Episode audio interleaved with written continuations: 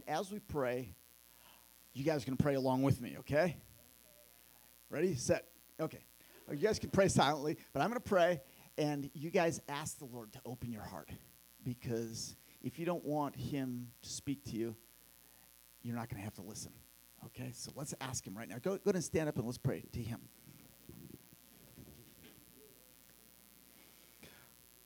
Father, we're so excited about what you're going to do in this building and through the people in this building this semester.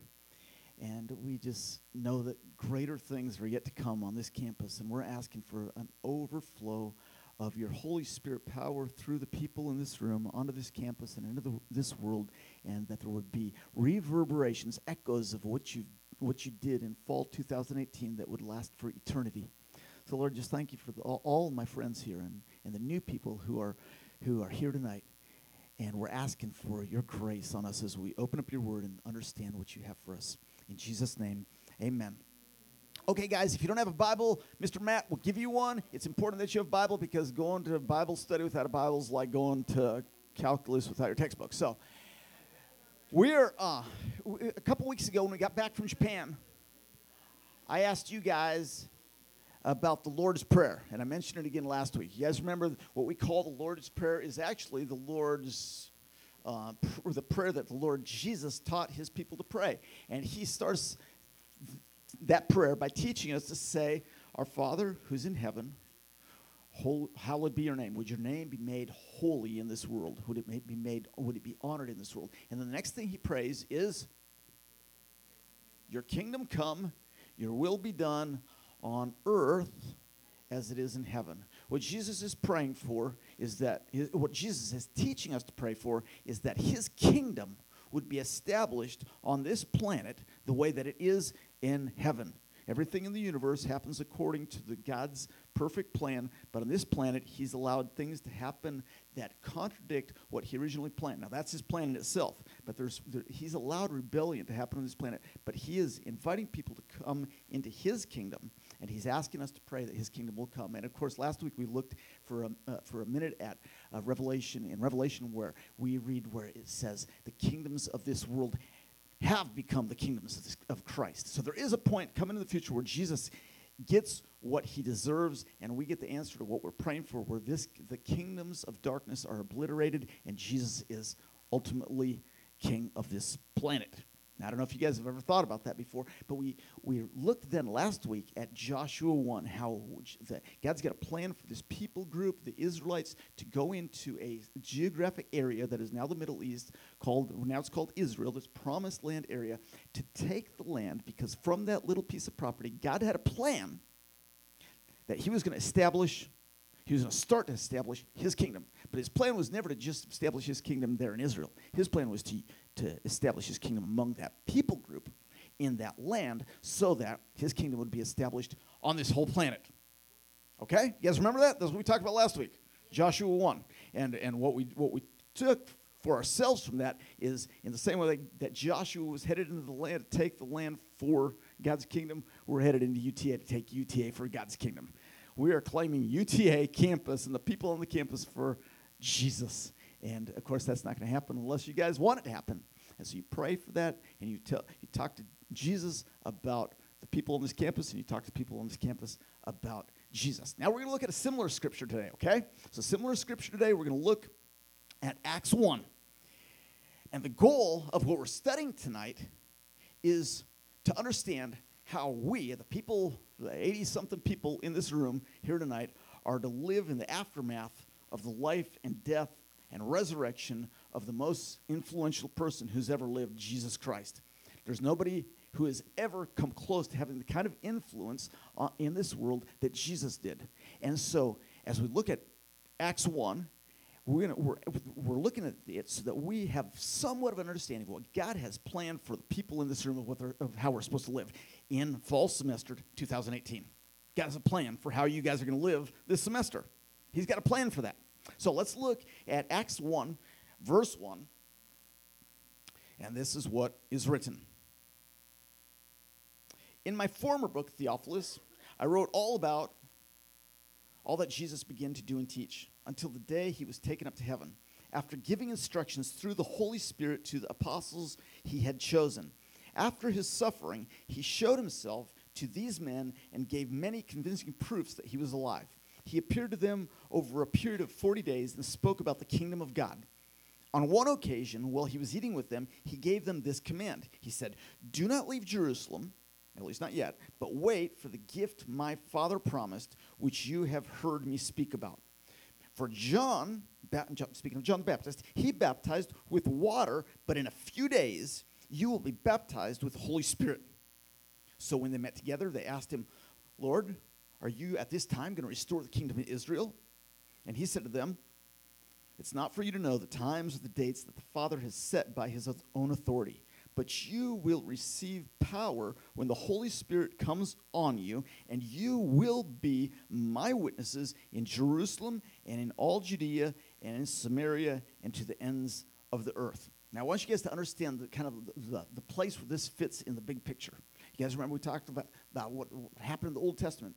The Old Testament, God had a plan for this nation of Israel to represent Him so that the, ultimately all the nations of the, of the world would understand His greatness. Now, they didn't do a great job, as you guys notice, if you guys remember the history. And so God took them out of the land, took them all out of the land. 70 years later, He brought a few of them back to rebuild the temple. There were still people in the land at the time when Jesus came. But in that period of time, there was about 400, 430 years or so where there was this kind of this, from the end of the Old Testament to the time when Jesus starts his ministry. And so when Jesus starts his ministry, we've got four books of the New Testament that talk about that. We call them, what do we call those four books? The Gospels, right? It means the good news. The good news of Jesus. And those books are Matthew, Mark, Luke, John. Okay, and then right after John, we get a book. That's, that's what we're reading right here is the book of Acts. Now, why do we call it Acts? What? It's the good. Shakita says it's the stuff that, that's exactly right. It's the it's the stuff they did. The book of Acts. The, what an, an act is something you do. Okay, so the stuff that who did? The disciples, the apostles. You're right. Okay, yes, really, guys, I think the best way for you to understand what the book of Acts is all about is the stuff that Jesus continued through his spirit to do using those people who had followed him.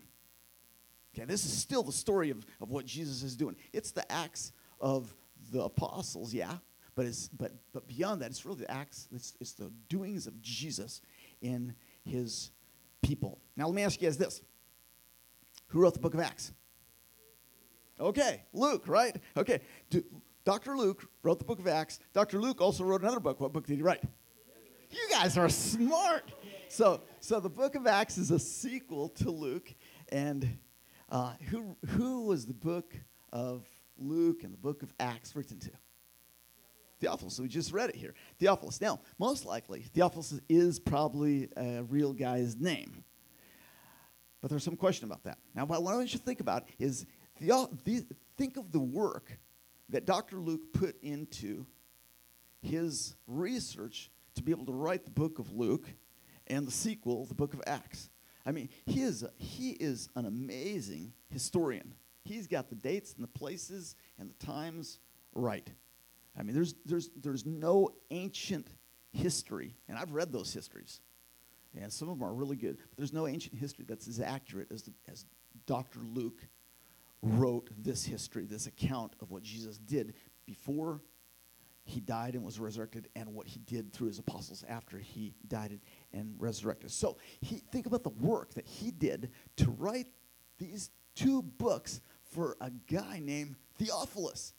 I mean, how much do you have to love somebody to do that kind of research? I mean, was un- unless this was his PhD professor or something where he's like doing it. But it wasn't. This is somebody, he's writing this, these two accounts because he cares about this guy. He cares about Theophilus. And isn't that, isn't that the way that, that Jesus teaches us to be? Think about Jesus leaving, when he tells the parable of leaving the 99 to go find one lost sheep. And I just, just think about you. You're, you're here tonight because somebody reached out to you. Now, they didn't have to spend years researching something and getting all the documents together and writing something on papyrus. They just said, hey, why don't you come to the cornerstone? You're like, okay, whatever, I'll come. But I want you guys to see the heart of Dr. Luke in this thing. He's writing this for a guy. But, but it goes beyond that because if you, when you find out what Theophilus' name is, you realize that this wasn't just written to one guy. Theophilus means, does anybody know? Theo means what? God. And Philo means friend, love or friendship, love. Basically, his name is friend of God. So it's not, it's not absolutely positive that this, this is a guy's name. What, what, what Dr. Luke may be saying is, you friend of God. Anybody who wants to be a friend of God, you're the person that I'm writing to. And so I just want to pass that on to you guys. That, that what Dr. Luke wrote in these accounts is written, sure, it's written to one guy named Theophilus, but it's written to you if you're a friend of God. And I want you to think about what his motivation in doing all this research and writing was for. And to do that, let's just flip back to Luke 1. I want you guys to look at Luke 1, verse 1, and see what his heart is here. And he describes how he does this thing. Luke 1, verse 1. Many have undertaken to draw up an account of the things that have been fulfilled among us. He said there's been lots of other people writing about Jesus. Writing about Jesus wasn't just Matthew, Mark, Luke, John in the early days. There were so many people who were writing about what he did. Some of those people were followers of him, some of them were trying to mess up what he had taught. But so many people had written, he said, I'm, I wanted to, to do something more. So just as they were handed down to us by those who, from the first, were eyewitnesses and servants of the word. Therefore, since I myself have carefully investigated everything from the beginning, it seemed good also to me to write an orderly account for you, most excellent Theophilus, or friend, you, my friend of God, so that, here's the reason, here's his motivation to do this. So that what?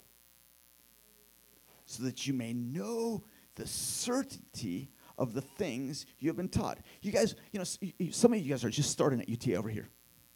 And your world is about to be blasted by people who think Christianity is stupid. And I want you guys to know the certainty of the things that you've been taught. And what Dr. Luke says, writing under the inspiration of the Holy Spirit, is he says that you can know certainty of the things that you were taught by what he's written here. That's why we went through, that's why we spent three years going through Luke. And that's why we're going through Acts chapter 1 tonight. And see, we'll see how far we get. But that's his reason, so that you will know for certainty that these things are true, these things that you've been taught. I guess that's my reason for being here too. Because I'm not, I'm not pastor at Grace Community Church or at the Cornerstone just because it's fun or just because I needed a job. I'm here because I'm convinced, because we are in a, in a campaign to change the world, and I'm trying to recruit you to be a part of this thing that God's doing. And I want you to know for, with certainty the truth of the things that you were taught. So let's look at verse 1 here. In my former book, Theophilus, I wrote about all the things that Jesus began to do and teach. Guys, would you, would you do this for me? Would you circle, if you got your own Bible, would you circle the word begin? We just finished studying the book of Luke. I think we wrapped up Luke about three months ago. And we've done some other things in the meantime. But we talked in the book of Luke all about the things that were recorded about what Jesus did and what he taught.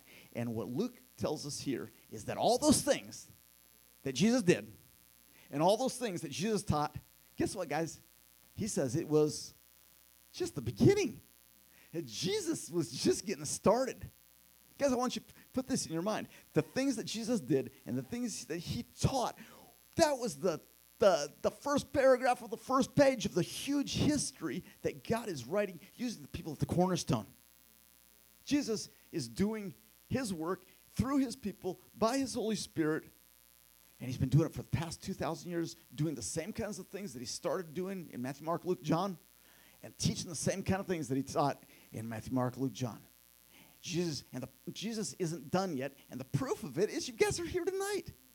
You guys are here tonight, and he, the, the Holy Spirit of God is teaching you, and He's doing things in your heart just like He was doing back then. So, now circle those words, circle the next words. Would you circle the word do? And would you circle the word teach? All the things that Jesus began to do and teach. So I want you guys to think about is there any summary in Luke about what Jesus wanted to do? Think back way back, chapter 4.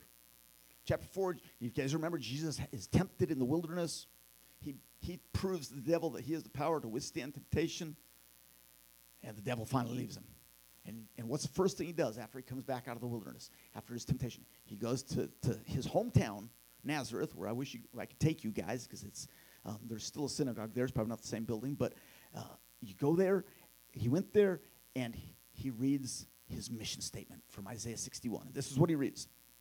Okay, and as we read this, so I want you guys to think about, just listen to me and think about the theme of what Jesus' mission statement was, okay? Okay, Luke 4:18, Jesus, Jesus is in the temple, I mean, sorry, in the synagogue, opening the scroll of Isaiah 61, and this is what he reads. The Spirit of the Lord is upon me, because he has anointed me to preach good news to the poor. He has sent me to proclaim freedom for the prisoners and recovery of sight for the blind, to release the oppressed, and to proclaim the year of the Lord's favor. Okay, did you guys hear what I just said? That's what Jesus read as his mission statement just before he embarks on a campaign to take over the governments of the world. That is what Jesus was doing. That is what he is doing. He is planning, he is establishing himself as the king of this planet. So, he, so how, how, what does he say? How, what's his mission statement? His mission statement, in a nutshell, is what did he say? Did he say preach the good news right there? He says, he does say preach the good news. Proclaim the good news to who? To the poor. So it's, it's about, it's about the good news. Guys, what, what I want you guys to, to, to see there in this part where Jesus proclaims this mission statement is that the good news is that he has come to destroy injustice in this world and to establish justice and equity for all people. Did you guys catch that? I mean, that's what's at the heart of God. The reason that J- Jesus, that Jesus is setting up a kingdom in this world is because the kingdoms of this world, including the United States of America, sorry, don't work. It doesn't work.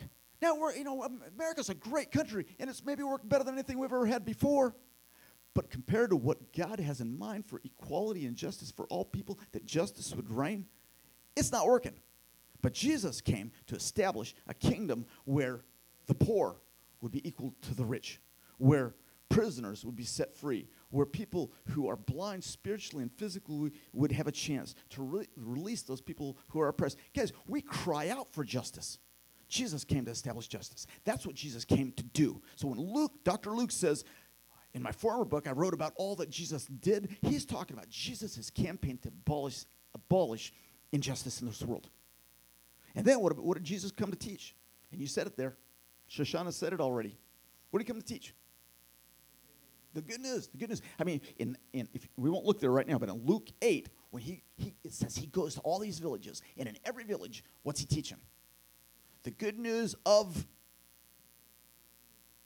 the kingdom. Exactly. It's all about the kingdom. I mean, the good news, if I ask you guys what the good news is, you're like, well, I, that means that even though I'm a rotten sinner, I have been, my sins have been paid for and I can go to heaven when I die. And okay, that's true.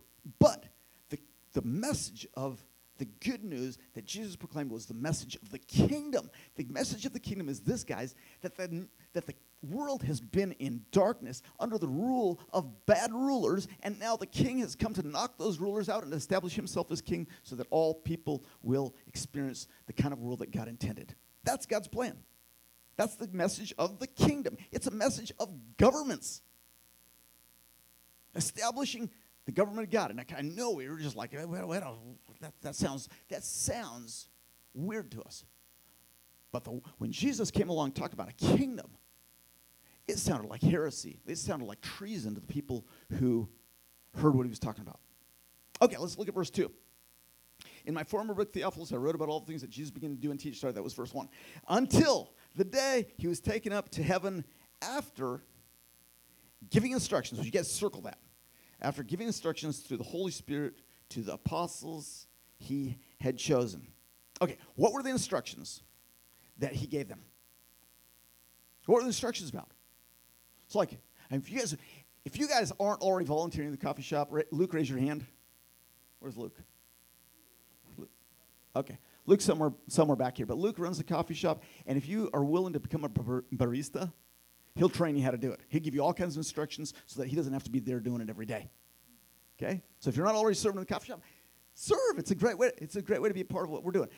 He's going to give you instructions because he's got it in mind the way that he wants the coffee shop run. Jesus gave instructions before he left because he had in mind the way that he wanted this planet to be run and expected you guys to set up that kingdom. The instructions that he gave people were instructions on what the kingdom of God is like and how you are, are supposed to set it up. And so who did he give these who did he give these instructions to? Look at verse 2. To the apostles whom he had what does it say? Chosen. Apostles that he's chosen. Now look at verse 3. And after his suffering, he showed himself to these men and gave many convincing proofs, and he appeared to them over a period of 40 days. Okay, these, these apostles, these, uh, somebody, somebody said disciples, these men that God had taught, that Jesus was teaching, were people that, that he, first of all, I want you guys to write this down if you're taking notes. You guys ought to take notes because otherwise you'll forget what we're talking about. Jesus chose these guys. Jesus chose them. You guys understand this? Jesus chose these guys. These guys weren't people that were self appointed, like woke up one morning and thought, I think I'll be an apostle. They didn't think like that. These were guys that Jesus had handpicked. They weren't chosen by some church committee or church board. They were chosen by Jesus himself. So, first of all, I want you guys to remember Jesus chose these guys. Secondly, Jesus, write this down Jesus revealed himself to these guys. Jesus spent time with them. He spent time with them, he spent lots of time with them. Acts 1 3 says that after he was resurrected from the dead, he spent 40 days with just them, teaching them, talking with them. They touched him, they ate with him, they camped out with him, they asked him questions, they probably argued with him. Jesus revealed himself to them. So Jesus chose them. Jesus chose these 12 guys. Jesus revealed himself to them. Thirdly, would you guys write this down? Jesus gave these guys an assignment to carry out. He wasn't just being nice to them. He's like, I've called you guys and I've revealed myself to you and I've taught you because I've got a plan for you guys to do something. You want my assignment? And they're like, oh, I don't know. But he gave them an assignment to do. We're going to talk about that. Acts 1 8. He says, so just a few verses later, he, this is his assignment. He says, You will be my witnesses in Jerusalem. It's like, okay, guys, here's your assignment. You guys are going to be my witnesses. You guys know what a witness is? What's a witness? Yeah, I mean, he does. He, what he says is, you guys, you, guys gonna be my witnesses. In, in other words, you guys, you're gonna, gonna tell what you've seen and experienced. That's what you're gonna do, and you're gonna do that in Jerusalem, and then in Judea, and then Samaria, and ultimately you're gonna do that in on UTA campus. They were going to be his representatives on this planet. They were to, guys, I want you to think about what, what, what it means to represent Jesus. That means you represent Jesus. These guys' job, these guys' job was to represent Jesus to the world. That means they'd tell what they had experienced. That's what testimony is. That's what we do testimony time here. Because when you guys do testimony, if you guys never share with anybody what Jesus has done for you, then we want you to practice that, and we want you to practice it right here. You have four and a half minutes to do it. Should we do that right now? No, we don't have enough time. Okay, get ready to do it because every Thursday night we got people who stand up here and talk about what Jesus has done for them. That's a testimony. We don't want you to argue theology with the people across the street. We don't, want, we don't want you to argue the age of the earth. We want you to tell those people what Jesus did for you. Okay? So the, this is what Jesus, Jesus gave them an assignment to tell the world what they'd experienced. And fourth thing, about these guys and their relationship with Jesus. Fourth thing is that Jesus promised to give them power from the Holy Spirit. Again, in Acts 1 8, he tells them, You will receive power. When? When the Holy Spirit comes upon you. Sometimes we try to live with power without the Holy Spirit. You get the power when the Holy Spirit comes upon you. So Jesus not only gave them an assignment, he gave them a way to complete the assignment by giving them everything that they needed through the power of the Holy Spirit. Okay. Now let's talk a little bit differently. Let's talk about let's I want to talk to you guys. I want to talk I want to talk to you, each one of you, as you think about you being here tonight and your purpose in being a part of this cornerstone thing. Why you came here tonight, why you came to UTA, why you came to Arlington. First of all, just like those 12 guys, Jesus chose you. Guys, r- write that down. Just say, you, in fact, just would you say it? Say, Jesus chose me. Some of you guys didn't say that. Some of you guys are too cool to talk when I say, you guys, this is all participation stuff, okay? The, the seats are free, but you got to participate. If, if you don't believe it, don't say it. But if you believe it, I want everybody to say, Jesus chose me. Say, Jesus chose me. Okay. And, and, and, you know, we're told that in Ephesians 1, He chose you. When? Before the creation of the world. He chose you to be holy and blameless in His sight. I want you guys to think about this. You're here tonight because Jesus called you, He chose you to be a part of His kingdom. You might think it was just coincidence that somebody invited you here, or that this happened to be the ministry that God that, that you ran into. Guys, you're here tonight because Jesus chose you. Jesus chose you. You're here because He's chosen you to be a part of His family, to be a part of His army. You didn't wake up one morning and say, I think I'm going to follow Jesus. Jesus, if you thought that, it was because Jesus was calling you. He was calling you to Himself. I want you to think about what it means that the King of the universe chose you. You guys remember what it was like when you were kids playing basketball or soccer or football? And it was like, okay, guys, let's play football. And the biggest guy said, okay, I'm captain. And he chose the second biggest guy, and he said, he's captain too, right? You guys remember this? So you have the two biggest guys, they call, they say they're captains, and then they rock, paper, scissors, and the first guy chooses the third biggest guy, right? And then you're just going, please, please, please don't let me be chosen last because I feel so stupid right now. Right? You guys remember this feeling? The feeling of like, is, it, please choose, please choose me. And then it's like, Steve, come on. It's like, whew. You guys remember? Or you guys remember walking in the lunchroom? Ninth grade, first day of high school. It's not as bad first day of college, right? You walk, walking in the lunchroom, first day of high school, and you're like, I wonder who I'm going to sit with. And then somebody's like, hey, Steve, we got your seat right here. And you're like, oh, do you guys remember the feeling? You know, I think it's why people like the Cornerstone. You can come in here almost any day or night, and even if everybody else treated you bad out there, you come in here and almost everybody knows your name. I think that's why this place is so cool. But that feeling of they chose me, they knew my name. the King of the universe chose you. He knows your name. He invited you to come and sit with him. He invited you to be part of his team. Okay. He chose you. Second thing. Would you guys write this down also? Jesus has revealed himself to you. Would you guys say that? Jesus has revealed himself to me. And some of you are thinking, yeah, right. Yeah, right. Oh, we should reveal himself to me. I wish he'd come right down here and talk to me, and I'd want to tell him what I really think of him and ask him why he's allowed all these bad stuff in my life to happen. I wish he'd talk to me. You know why? You wish that he'd talk to you? Because he's revealed himself to you. Because if he hadn't revealed himself to you, you wouldn't be thinking about him. If he hadn't revealed himself to you, you wouldn't be here tonight. You're like, oh, come on, I came here tonight because my friend told me to come. No, you came here tonight because he is revealing himself to you right now, right here tonight. August 23rd, 2018, he is revealing himself to you at the cornerstone, and you know that his, that his voice is being spoken to your heart tonight. He has revealed himself to you. He is revealing himself to you. He will continue to reveal himself to you. And every frustration that you've had in life, every tear that you've shed, your whole story of life, all, the, all within all that, the longing that you, was in your heart. You know what that longing came from? Your dog doesn't feel that same longing.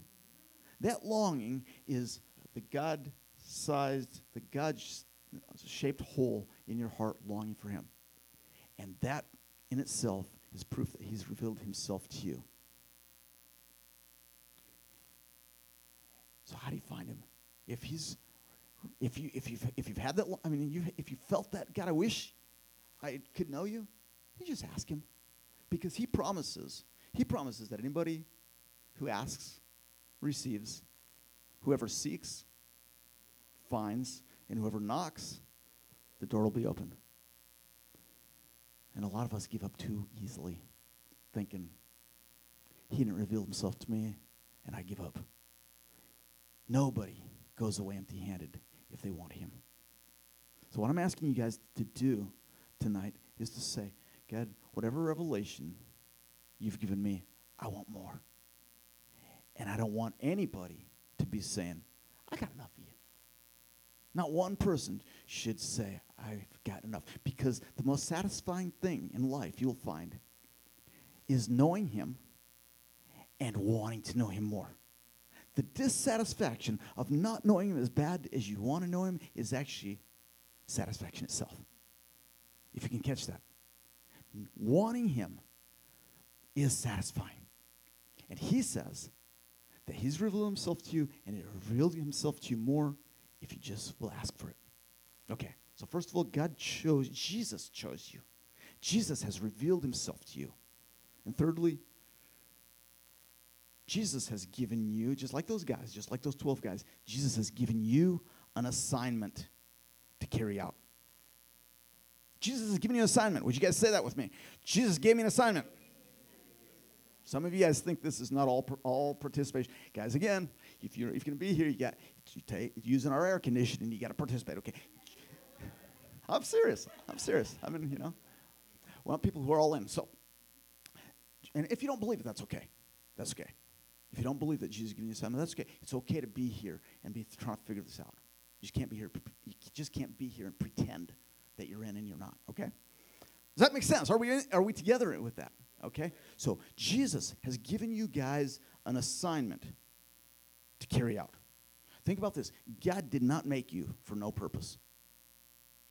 Nobody ever makes nothing for no purpose. I mean, have, has you ever found an inventor that's like, I, here's this cool thing that I made? And you're like, what's it for? And it's like, it's not for anything.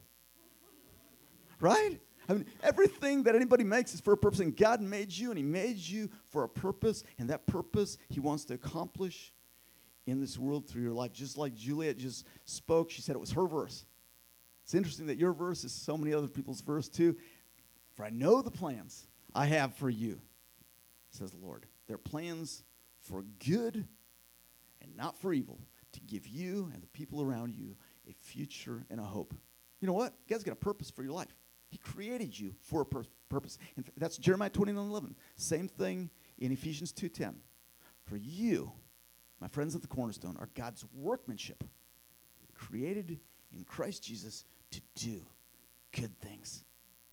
God created you to do something really good. God's got a plan for you for the next 60 years. He's got a plan for you for the next six hours. God has an assignment for you tomorrow on UTA campus or at Starbucks or wherever it is that you work. He's got an assignment for your life. And ultimately, we together have an assignment of establishing his kingdom on this planet. Not just taking his kingdom and l- letting us live in a little huddle, little holy huddle, but to be a part of, of building his kingdom in this world, on this camp. I'm serious. We're, we're here for a purpose. We're here on assignment. We're here on mission, and we're taking the campus for, the, for Jesus. Jesus' name will be famous on UT campus. We have an assignment. We have an assignment. Would you guys say it with me one more time? We have an assignment. We have an assignment because Jesus deserves it. Our motivation is to give Jesus what he paid for with his blood. Yesterday, I met with a couple who had met here at the Cornerstone standing right there. They were standing right over there several years ago, and they got married several years ago. So I met with him yesterday, and uh, we had a good talk. But the, the, the guy was talking about this business endeavor that he's really trying to get off the ground. And he said to me, he said, he said, failure, he said, the definition of failure is the inability to achieve your goals and dreams. How many think that's a good definition? I said, brother, I mean, this guy was this guy this guy was in the cornerstone for a long time, and I said, brother, you've forgotten what you learned. Failure is not the inability to fulfill your own goals and dreams. The failure, the definition of failure, is the inability for you to fulfill God's goals and dreams for your life. Because God has a plan for what your life is going to be, and you can fulfill all your goals and dreams and miss that and fail. Guys, I'm speaking to you tonight as you think about what, you, what you're shooting for. Some of you are starting college now because you've got plans for the future. Success is your fulfillment of what God has made you for. And I don't know all that that is, but you can be successful in the world's eyes and fail miserably if you fulfill your goals and dreams and other people's goals and dreams, but do not fulfill the dream of God and the assignment of God that He has put on your life. Jesus has an assignment for you. I'm asking you guys to believe that. So Jesus chose you. Jesus revealed himself to you. Jesus has given you an assignment. And just like those 12 people, Jesus has promised to give you, you, each of you, power through his Holy Spirit so that everything that you need for carrying out that assignment will be given to you. Do you guys understand? The reason for him to give you the power of the Holy Spirit is so that you can do the things that he's called you to do, so you can fulfill your assignment. The way that you carry out your assignment is not by trying to be stronger tomorrow. The way that you carry out your assignment is not with your own strength or being so smart. The way you carry out your assignment is by living in the power of the Holy Spirit. Because you guys don't have what it takes to be successful. I want to say that. You don't have what it takes to be successful. I don't have what it takes to be successful. You don't have what it takes to be successful unless you have Him. You don't have what it takes to get through this semester unless you have Him. You don't have what it takes to get the job that you're supposed to have or to do the work that you're supposed to unless you have. He is the solution. His Spirit living in you. He's the answer. He's the answer. You know, we can talk about Bible stuff. We can study theology. We can do all this stuff. Guys, we need Jesus' Spirit in us. And Jesus tells us, the Bible tells us how we get His Spirit, how we get the power of His Spirit. Do you guys want to know what, it's, what it is? I think you guys already know, but let's just look at one more verse and then we're going to stop here. Acts 2.38. Acts 2.38 says this. Repent and be baptized, every one of you, in the name of, of Jesus Christ for the forgiveness of your sins, and you will receive the gift of the Holy Spirit. In the Holy Spirit will live in you if. Look what it said. Say it again. Repent and finish the sentence. Repent and be baptized in the name in the name of Jesus. Guys, understand what this means. This is not an earning like if I'm baptized then I get the Holy Spirit. This is repent, repentance and be baptized in the name of Jesus is the same thing. It's two sides of the same coin. It's saying, I'm going to stop living for myself and I am throwing myself into the name of Jesus. Now that we symbolize that by putting people in water. And that's important to make that step of like, hey, if you're serious about following Jesus and you haven't been baptized, show the world that you're serious about following Jesus by getting baptized. Just like I wear my wedding ring. That doesn't make me married. That shows the world that I'm married. Do you guys understand?